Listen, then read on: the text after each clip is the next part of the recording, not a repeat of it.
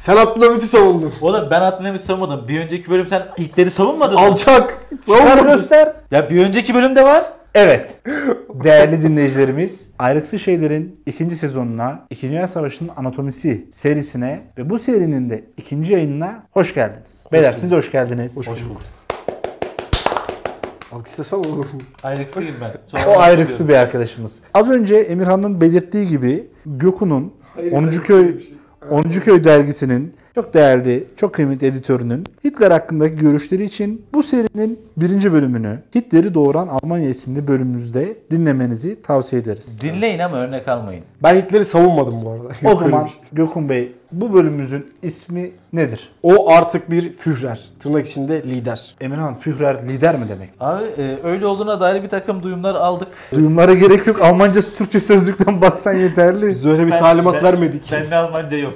Sözlükten pardon. bak diyor zaten. İngilizce Gökhan'da yoktu değil mi? E, İngilizce Gökhan'da yok, Almanca da bende yok. Ama abi. bu kadar yüzüme vurmayın. Ama Ben- Gökhan'da ben da de Almanca var. Var mı sende Almanca? E, tabii ana dilim gibi. Bu, şey bu, bu sayede de 10. Köy dergisinin editörleri birbirlerini tamamlayabiliyorlar. Evet değerli dinleyicilerimiz Ayrıksı Şeyler'in yeni bölümüyle karşınızdayız. 10. Köy dergisinin kıymetli editörü Gökhan Boy'un da söylediği gibi bu bölümümüzün ismi o artık bir Führer. Bu bölümde bir önceki bölümde kaldığımız yerden devam ediyoruz ve 1929 sonrası Hitler'in artık Almanya'da iktidara gelişini konuşacağız. 1924 ve 1929 yılları arasında yaşanan, Almanya'da yaşanan ekonomik, siyasi ve uluslararası nedenlerden dolayı Hitler'in Nasyonel Sosyalist Alman İşçi Partisi'nin nasıl takipçi topladığını, partinin bu dönemde ekonomik krizin atlatılması, Deis planı, Locarno anlaşmaları, Milletler Cemiyeti'ne üyelikler gibi olaylar ışığında biraz desteğinin azaldığını gördük. Ancak bunu çok daha iyi gösterebilmek için bir tablodan alıntı yapacağız ve 1924-29 yılları arasında Almanya'da yapılan genel seçimlerde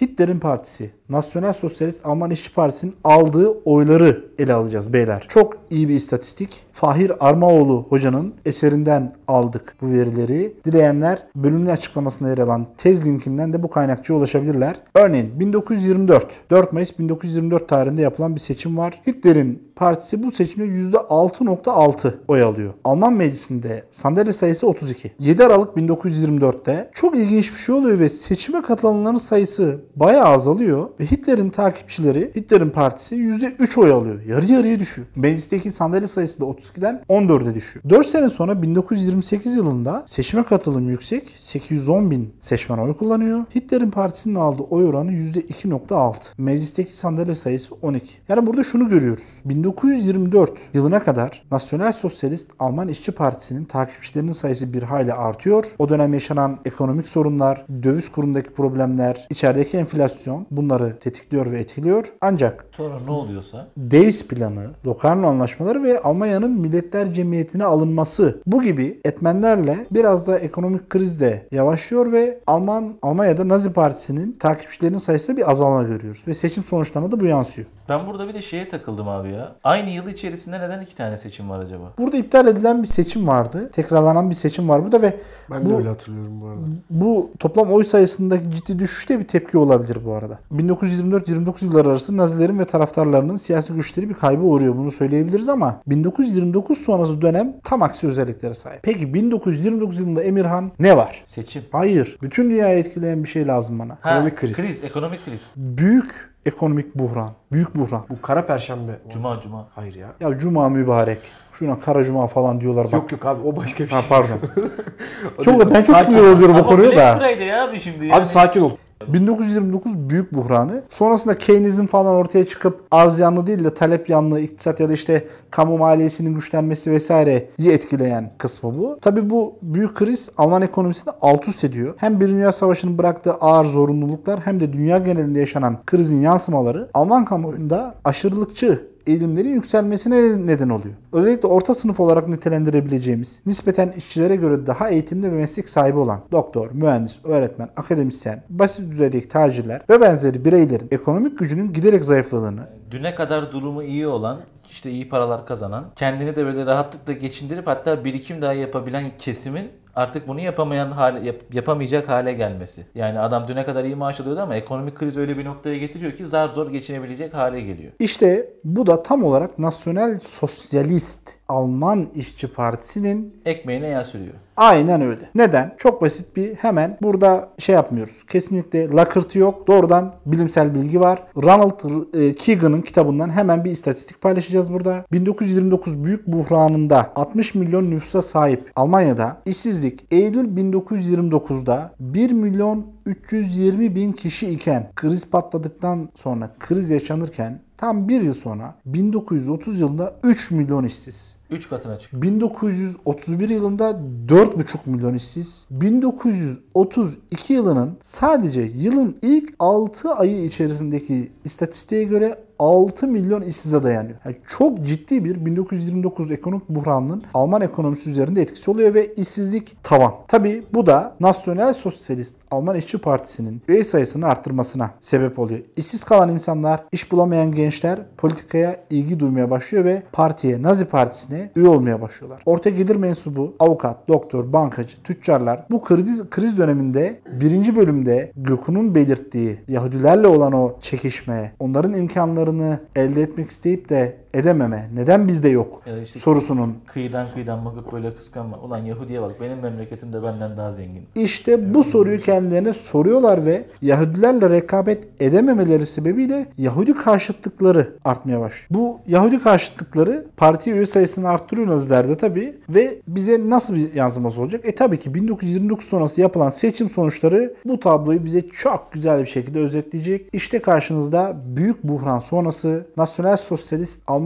İşçi Partisi'nin nasıl güç kazandığının en güzel kanıtı. Örnek 14 Eylül 1930 tarihinde yapılan seçimler. Nazi Partisi'nin aldığı oy oranı %18.3. Meclisteki sandalye sayısı 107. 1932 yılında yapılan seçimler. Nasyonel Sosyalist Alman İşçi Partisi'nin oyu %37.4.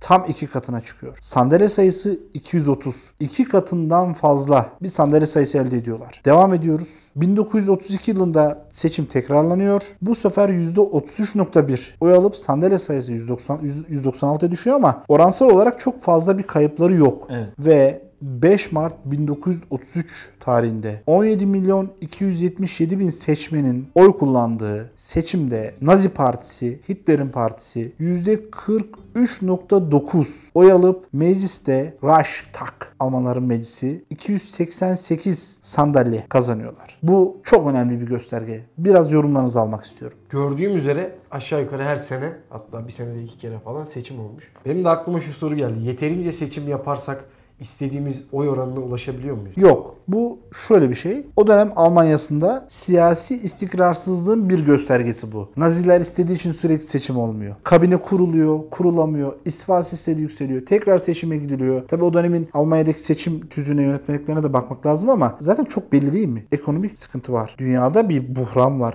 Dünyada bir ekonomik kriz var. Ya sen dünya savaşından çıkmışsın. Dünyada ekonomik kriz olmuş. Bir de üstüne içeride siyasi kriz var. E sürekli tabii seçim yapılır. Sürekli seçim yapılırsa insanların bu duygularına hitap eden, gençleri can evinden vurup bu aşırıcılığı tetikleyen parti tabii ki oy oranını arttıracak. Emirhan? Evet. Yani gerçekten tabloya baktığımızda her geçen gün Nas- Nasyonel Sosyalist çok uzun ya. Nazi Partisi diyebilirsin. Nazi Partisi Benim diyelim. çok mi? hoşuma gidiyor ama nasyonel sosyalist.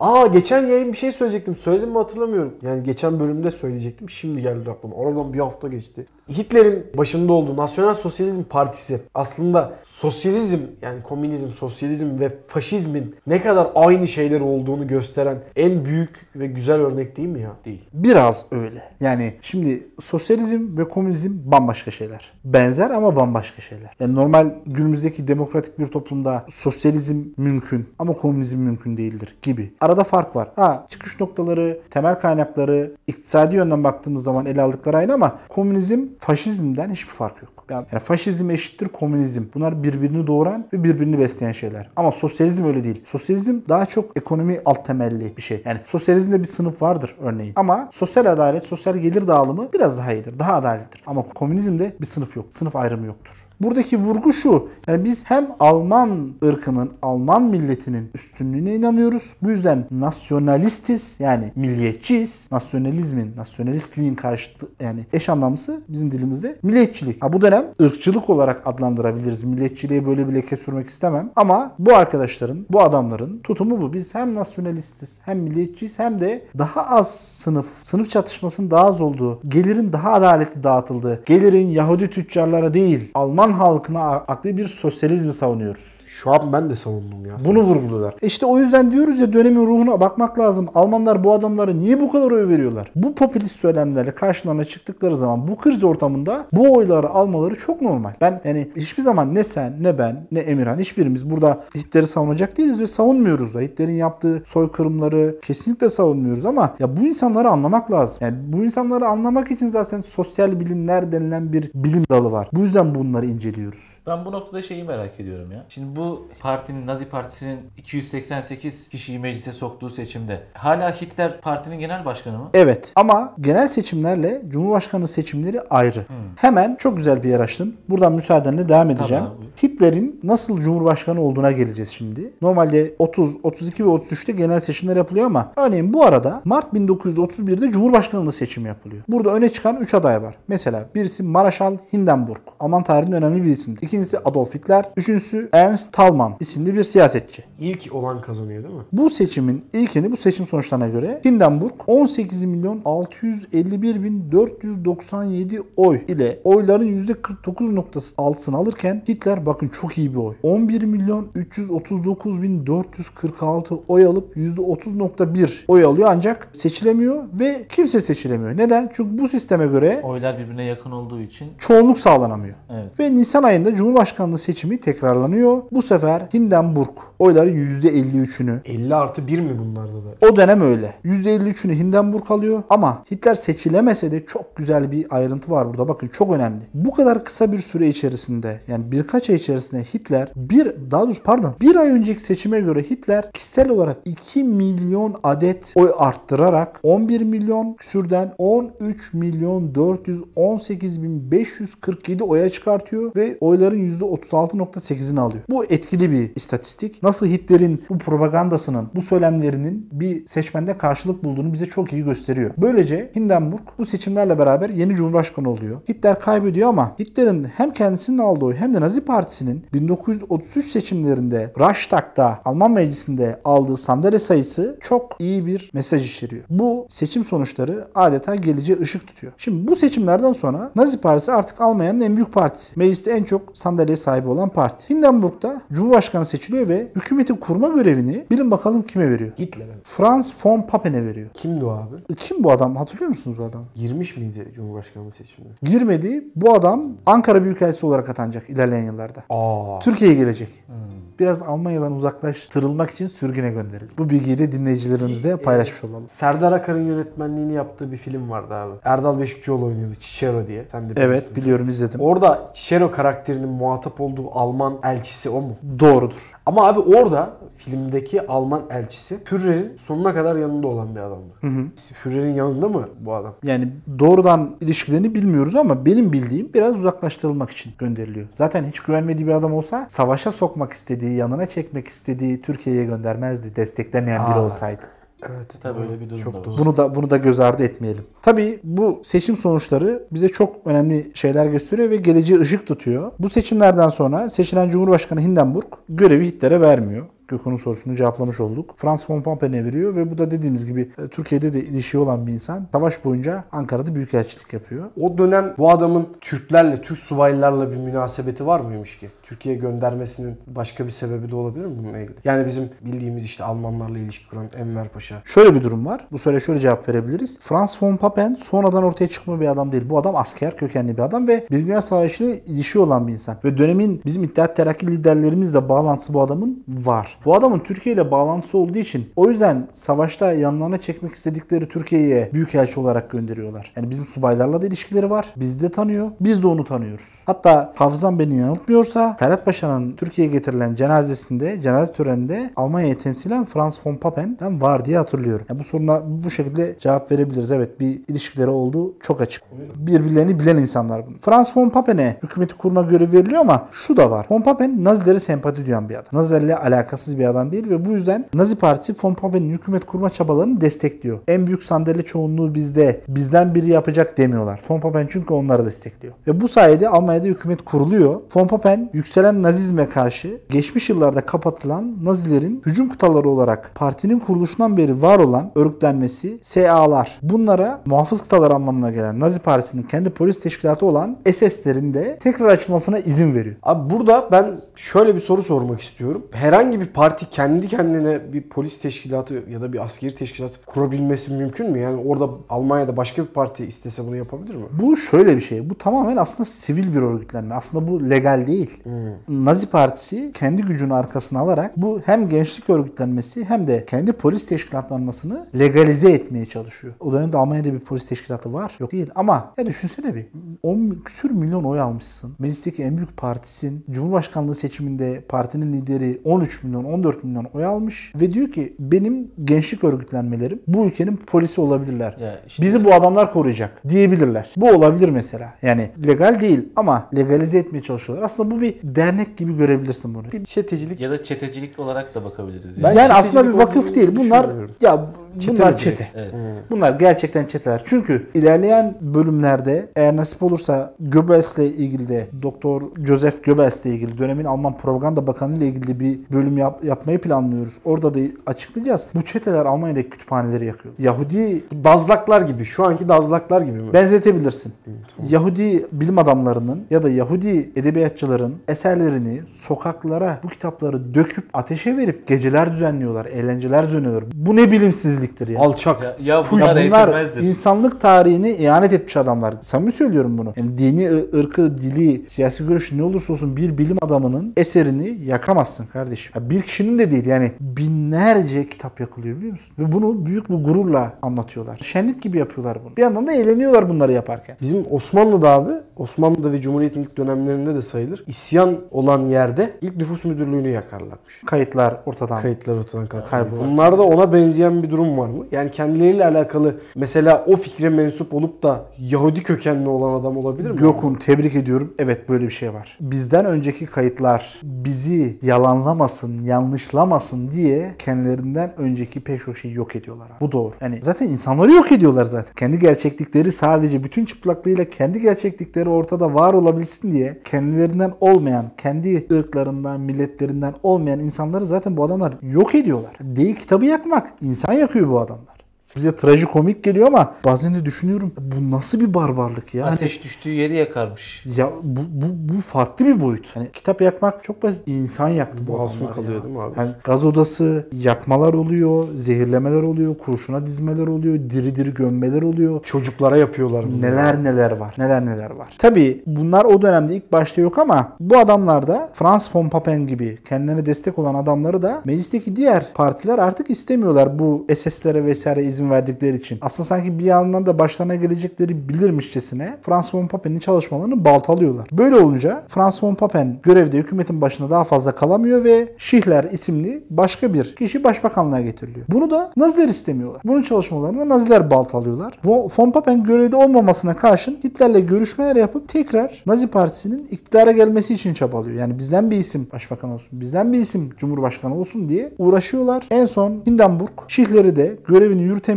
diye artık bu baskılara dayanamayıp görevden alıyor ve dikkat dikkat dikkat. Artık 30 Ocak 1933 tarihi itibariyle Cumhurbaşkanı Hindenburg başbakanlık görevini yürütmesi için mecliste 288 sandalyesi olan Nazi Partisi'nin lideri Adolf Hitler'e başbakanlık görevini veriyor. Artık Nazi Partisi ve Hitler iktidarı ele geçirmiş. Ya bir dakika. Şimdi Hitler daha önceki seçimlerde Cumhurbaşkanlığı için şansını denemişti. Seçilemedi. Seçilemedi ama burada başbakan oldu. Partisi meclisteki en büyük parti oluyor. Kendisi cumhurbaşkanı seçilemiyor ama partisi lider parti. Peki Hitler kendisi meclisin içinde mi? Evet. Bizdeki gibi değil ya. sistem Ya Cumhurbaşkanlığı seçimine giren adam milletvekili olamaz diye bir şey yok. Muhtemelen bunlarda hatta milletvekili olup da Cumhurbaşkanlığına giriliyor olabilir. Tamam. Peki Hitler'in daha önce darbe girişiminde bulunup 10 yıl ceza yiyip 9 ay Ay. yatıp çıkması Hı, evet. bu hiçbir sorun teşkil etmiyor mu peki? Hayır. Muhtemelen orada da yasal bir sınır var. Örneğin bir yılı aşmayan hürriyeti engelleyici ceza almamış olmak. Yani biri de demiyor mu bu adam daha önce darbe girişimi yapmıştı. Bunu acaba başbakan yapmasak mı? Ya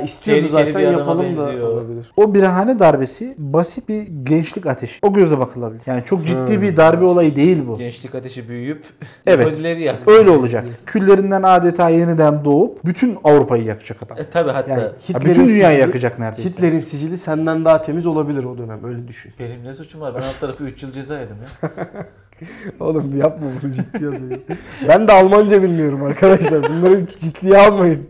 Sonuç olarak Hitler artık iktidara geliyor ama seçildiği yani başbakan olduğu ilk günden itibaren mutlak bir otorite kurmaya çalışıyor. Yani başbakanlık kesmiyor bu arkadaşı ve tek başına iktidar olabilmek, kitleleri arkasından sürükleyip kavgamda belirttiği emellere ulaşabilmek için Alman halkının Führeri yani lideri olmak istiyor. Evet o başta yaptığım yersiz şakayı burada bir daha yapmak istiyorum. O şimdi Führer. Daha değil. Doğru yeri bulana kadar yapacağım. Şimdi ben. hala Führer olamıyor. Başbakan ama Führer olamıyor. Ve çalışmalarına devam ediyorlar. Ne yaparsın ilk iş? Seçimleri yeniliyor. Başbakan olarak seçimleri yeniliyor. Cumhurbaşkanlığı seçimlerini mi? Bütün seçimleri. O güven Komple oyu. Seçimleri yeniliyorlar ve birinci parti olmasına rağmen bu sefer çoğunluğu sağlayamıyor bu arkadaşlar. Böyle bir olay oluyor. Kendi ayağına sıkmış. Biraz öyle oluyor ve diğer partilerin milletvekilleri hazır olmadığı, mecliste olmadığı bir anda 24 Mart 1933 tarihinde bu bahsettiğimiz SA'lar ve SS'ler yani SS'ler. SS diyoruz da SA'ya bir şey diyemiyorum. Essay falan. SA, SA SS. 24 Mart 1933 günü parlamentoda diğer partilerin milletvekilleri hazır değilken adeta bir baskınla SA'ler ve SS'lerin silahlı gözetimi altında Hitler'e 4 yıl için olağanüstü yetilerin verilmesini öngören bir yasa mecliste kabul ediliyor. Asıl o birahane darbesi vardı ya. Bu da meclis darbesi. Meclisteki gücünü kullanıp bir boşluktan faydalanıp kendi illegal örgütlenmesini kapılara dizip O kendisine. Bravo. Olağanüstü yetkiler verdiren 4 yıl için bu yetkileri almasını sağlayan bir yasayı kabul ettiriyor. Ve akabinde Nazi partisi hariç bütün partileri kapatıyor ve Hitler'in 1945 yılına kadar sürecek olan Ama bu diktatörlük. diktatörlüğü başlamış oluyor. Diktators. Evet. Bir önceki serimizdeki The Dictators, Diktatör Daklar çizgi filminde de aşina olacağınız üzere artık Hitler'in iktidarı başlıyor. İlk olarak bir 4 senelik aldı o. Şimdi 39'da olmuyor mu bu mesele? siz bana bir 4 yıllık verin ayağımız alışsın diyor şu anda. Bu 4 yıllık olağanüstü yetkileri alıyor ama Gökhan'ın belirttiği gibi 4 yıl kullanmıyor. Bunu 12 yıl ölene kadar kullanacak bu yetkileri ve bu yüzden tarihçiler bu dönemi farklı isimlendiriyorlar. 3. Reich deniliyor bu döneme. Yani 3. Alman İmparatorluğu. Nazilere göre 1. Reich Roma Germen İmparatorluğu'ydu. Bak tarihe çok iyi atıflar yapıyorlar adamlar. İkinci Reich Bismarck. Bismarck'ın kurduğu 1871-1919 dönemindeki Almanya'ydı. Bismarck Almanların bütünleştiricisi olarak tarihte bilinen bir karakter. Hitler'in iktidarına da diktatör yasına da diyorlar ki 3. Reich. Bunu Alman Üçüncü- tarihçileri mi diyor abi? Yok. Genel olarak tarihçiler ya bunlar zaten kendilerini böyle lanse ediyorlar. Ve hakikaten de böyle. Yani çünkü demokratik ortam kalmıyor artık. Bu adam bir diktatör. Bir Reich. Ve bu sayede o artık bir ne Emirhan? Führer. Führer olduktan sonra artık tamamen kavgamda da belirttiği kendi politikalarını öne çıkarmaya başlayacak ve bizi 2. Dünya Savaşı'na sü- sürükleyecek ve burada Hitler'in bir sloganı ve bir politikası var. Bundan da bahsederek bu bölümü o artık bir Führer bölümünü kapatmak istiyorum. Sloganı ben söyleyebilir miyim? Söyle bakalım. Tek millet, tek devlet. Peki bunu Almanca söyler misin? Almanca çok iyi ama bunu söyleyecek kadar değil. Ein Volk, ein Reich. Volk ne demek? Yani Volk değil mi? Volkswagen'da da var bu. Halk. Aha, halk. Millet, halk, millet. Tek millet, tek devlet. Bu sloganla iktidarını sürdürüp her tek bir Reich altında, tek bir devlet, tek bir imparatorluk altında Almanları bütünleştirdiğini iddia ediyor ve burada artık Hitler'in Lebensraum diye bir politikası var. Lebensraum. Bu ne Emirhan? Yaşam alanı demek. Diyor ki biz bir dünya savaşıyla kendi kabuğumuza kıstırıldık ve bizim soydaşlarımızın olduğu örneğin Polonya, örneğin Çekoslovakya hatta Rusya sınırlarına kadar bizim kendi ırkımızın Aryan ırkının vatandaşları var. Biz bu kıstırıldığımız alandan çıkıp kendimize yeni bir yaşam alanı oluşturmalıyız deyip savaşı başlatacak. Bu bölgelerdeki Almanca konuşan insanları kendi rayhı altına toplayabilmek için bir savaş kopartacak. Ne kadar da führer bir kişilik. Ne kadar da führer bir Doğru kişilik. değil mi? Hakikaten Ya. doğru. Yani şu Lebensraum bu politikayı bile izah edebilmek o dönemde çok önemli bir şey. Biz artık bu kabuğumuzdan çıkmamız lazım. Yaşam alanımız daha geniş sınırlar istiyor. Biz buraya sığmıyoruz diyor ve savaşı başlatıyor. Bir sonraki bölümde artık silahlar konuşacak deyip 2. Dünya Savaşı'nı başlatacağız.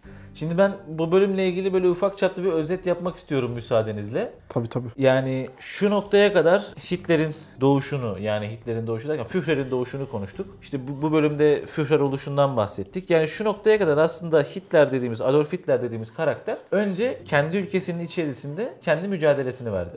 Yani partinin başına geçti, ondan sonra meclise girdi, başbakan oldu ve bir katakulliye getirip olağanüstü yetkileri eline aldı. Şu anda içeride tek adam. Yani şu anda derken o zaman. Evet. İçeride tek adam. Ülkenin içerisinde kendisinden başka hiç kimse benim diyen baba Hitler'e şu anda ağzını açıp bir şey söyleyemez. Kesinlikle öyle. Ve asıl mücadelesine şimdi girecek. Adamın bir derdi vardı. Alacak bir intikamı vardı. Asıl mevzuya şimdi girecek. İşte bunu da bu Lebensraum dediğimiz yaşam alanı politikasıyla destekleyip kendine sanki legalmiş gibi bunu yapmak zorundaymışız gibi Almanları ikna edecek ve kitleleri arkasından 2. Dünya Savaşı'na sürükleyecek. İlk hangi olayla olacak bu Gökhan? Polonya'nın işgaliyle. Bunu da bir sonraki bölümde artık silahlar konuşacak bölümünde ele alacağız. Bir sonraki bölümde görüşmek üzere. Bizi çok özlerseniz önceki bölümlerimizi tekrar dinleyebilirsiniz. Görüşürüz. Hoşçakalın.